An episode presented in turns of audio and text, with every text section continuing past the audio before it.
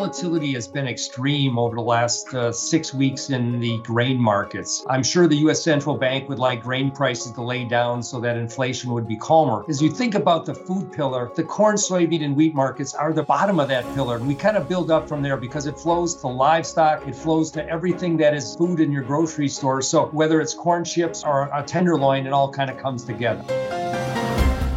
You're listening to IBKR Podcasts. Find more conversations at ibkrpodcasts.com. The following podcast contains options related material. Prior to listening to today's podcast, all listeners should read and familiarize themselves with the characteristics and risks of standardized options or ODD, which may be accessed through the link found in the show's notes or podcast description page. Please remember any trading discussions are for information purposes only and are not intended to portray recommendations. Please listen to further disclosures at the end of today's episode. Now, welcome to our show.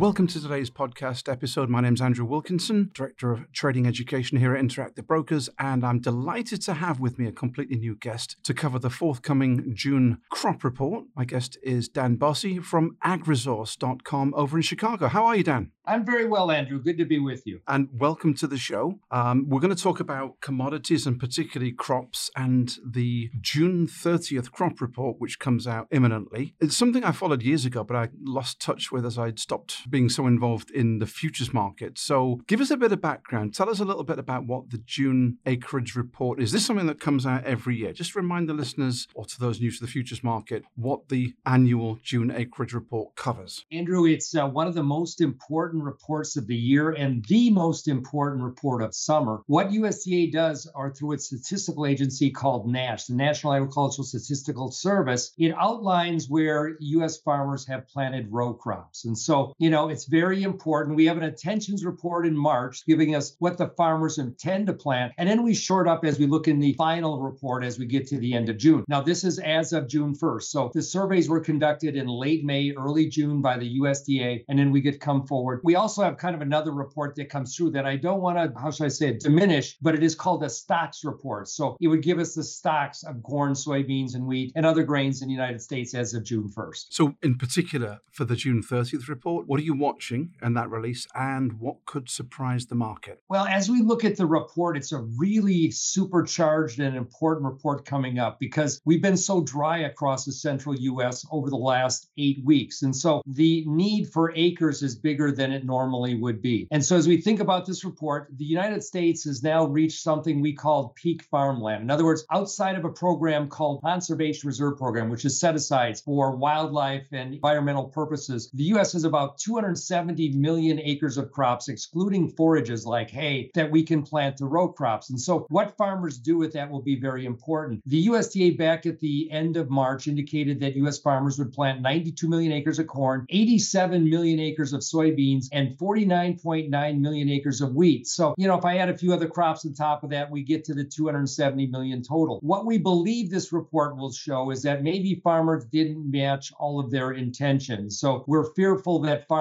will plant maybe about 800,000 acres less of corn, 91.2, 86.5 million acres less of soybeans, and a little less because spring wheat has been so dry across the Dakotas, 49.6. The reason we say this is farmers have optionality to go into a program called Prevent Plant, where the government pays them if they can't get their crops in at time. And so for some farmers in North Dakota on corn, this was over $330 an acre, which was an incentive for them not to plant corn. So 2023, the volatility in corn prices has been pretty sizable. I think I just had a look at the September corn chart. I think today corn prices have already taken off, but we've pretty much covered the entire year's range in the last several weeks for corn and I think for soybean too. There's still some uncertainty in the Black Sea grain deal, and if that continues, that could also complicate the 2023 24 crop year, right? But what are some of the factors that could upset the apple cart this year? Volatility has been extreme over the last last uh, six weeks in the grain markets. I'm sure the U.S. central bank would like grain prices to lay down so that inflation would be calmer. As you think about the food pillar, the corn, soybean, and wheat markets are the bottom of that pillar. And we kind of build up from there because it flows to livestock, it flows to everything that is food in your grocery store. So whether it's corn chips or a tenderloin, it all kind of comes together. So as you think about this, uh, we are now experiencing some very dry weather, unusually so. But more importantly, you know, the, our friends in the Black Sea, uh, President Putin is no longer looking like he's willing to go along and allow the export corridor to stay open for Ukraine. Last year or for the year to date, by that I'm saying when we started this agreement back on July 15th of last year, at the end of May, we've shipped out 39 million metric tons of grain out of Ukraine. This is a sizable amount. This has helped feed sub Saharan Africa and much of Southeast Asia. And so if this grain deal uh, doesn't come forward and it's not looking probable, we would imagine Ukraine will have to find other places to export, principally through Europe or maybe down the Danube River. Now, that is all possible, but you know, Ukraine is already looking at a smaller grain crop because farmers are in a war and losing so much money. The price of diesel today in Ukraine is $34 a gallon. It's hard to make money as a farmer planting corn, soybeans, or sunflowers. So, what Ukrainian farmers have pulled back, so they have smaller crops to export this year, which places more importance back on Russian grain production because they'll keep exporting. And then, of course, the United States, Canada, and Europe, which are the principal exporters that we see today. No good podcast about crop conditions would be complete without discussing the weather, right, Dan? So, conditions have been very dry across the Corn Belt. And according to NOAA, the US National Oceanic and Atmospheric Administration, more widespread drought development is anticipated for that central Corn Belt, the Great Lakes region, and into western New York. What are you seeing with corn conditions, and what does that mean for crop yields? So, for your listeners, every week we get an estimate from enumerators, as we call them, or people that will look right around the Midwest and gauge crop conditions. It's a beauty contest. You know, what is the corn doing? Is it growing? Is it rolling in afternoon heat? Is it uh, looking uh, green? Uh, you know, if you and I were driving down a road, we could probably look at a cornfield and say it looks pretty good or not good. Well, we categorize this into excellent, good, fair, very poor, and poor ratings. And this comes out once a week. And it does model out. There's 3,400 respondents that do this across the central US, if you could imagine, kind of a corn beauty tour or soybean beauty tour. So as you think about this, they give those conditions and we then model it out to what it means for yields. Now, conditions have been falling sharply. In the key state of Illinois, which is the largest producer of corn and soybeans this year, soil moisture is looking at 85% short or very short, all the way down to the subsoil level. And so the need for rain is immediate and crops are suffering accordingly. Now, we have not been this dry for 11 years. The last last time I can find we were this dry was back in 2012. Back then, of course, yields fell about 23% for the July WASDE report. So we'll see how this all kind of plays out today. But an expanding drought, Illinois, Iowa, Indiana, the key I states across the Midwest, if it goes north or south or we get any heat in here, it's going to be very adverse to yield. And then the market has to rally to, of course, accommodate a smaller crop and somehow less demand here in the United States. This June 30th annual report from the US USDA has the potential, should we put it that way, to be a huge driver of prices, right, Dan? Oh, it does. Normally, we can look backwards in history and we can find out that we have price moves of 5% up or down, depending upon what USDA says. Many times we can have limit moves, which would put us closer to 10%. So this is a market that's going to have a lot of volatility. And I would tell you, Andrew, I think this year's report is going to have all of that relative to the weather conditions we just talked about. What tools do farmers or speculators, hedgers, producers, what what do they have to manage the risk? We, of course, have spreads, which you can always put on a spread position. Maybe you're bullish of corn and want to be bearish of wheat or something like that. So there's always these intercrop spreads. Then we have short dated options, new crop options, or even the existing old crop options, which will expire within a week or 10 days time frame. And these provide an ability for one to at least get some protection and manage risk around these almost impossible reports to forecast. So we tell people and farmers and such that this is the best way to manage your risk. Options uh, to me are looking favorable. Though, again, because of the weather problems that we've had, the volatility or the cost of these options are extremely high as we look at them today.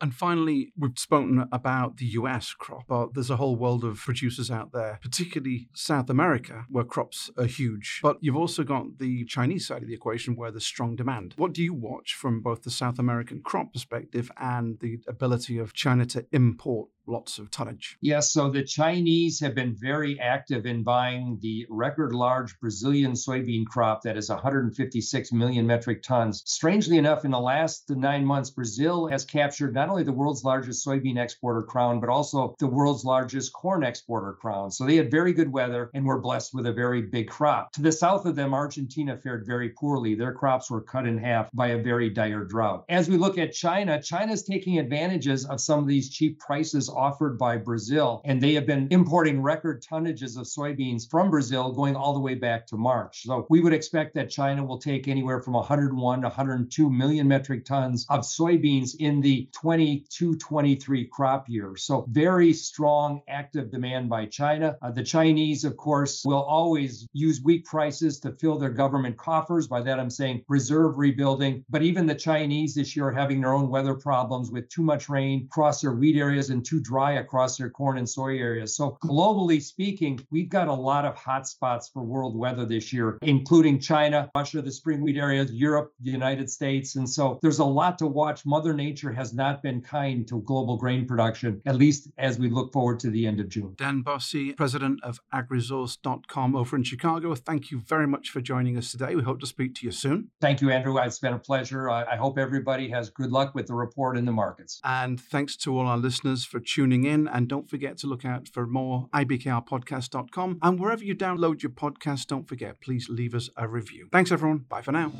Thanks for listening to IBKR Podcasts. As always, we have more episodes at ibkrpodcast.com. And if you're interested in learning more about interactive brokers, visit ibkr.com. We offer more trading education material, such as webinars at ibkrwebinars.com, financial and economic commentary at tradersinsight.news, market related courses at tradersacademy.online, and quant related articles at ibkrquant.com. The analysis in this material is provided for information only and is not and should not be construed as an offer to sell or the solicitation of an offer to buy any security. To the extent that this material discusses general market activity, industry or sector trends, or other broad based economic or political conditions, it should not be construed as research or investment advice. To the extent that it includes references to specific securities, commodities, currencies, or other instruments, those references do not constitute a recommendation by IBKR to buy, sell, or hold such investments. The material does not and is not intended to take into account the particular financial conditions, investment objectives, or requirements of individual customers. Before acting on this material, you should consider whether it is suitable for your particular circumstances and, if necessary, seek professional advice. Futures are not suitable for all investors. The amount you may lose may be greater than your initial investment. Before trading futures, please read the CFTC risk disclosure. A copy and additional information are available at ibkr.com. Options involve risk and are not suitable for all investors. For more information, read the characteristics and risks of standardized options or ODD, which may be accessed through the link found in the show's notes or podcast description page.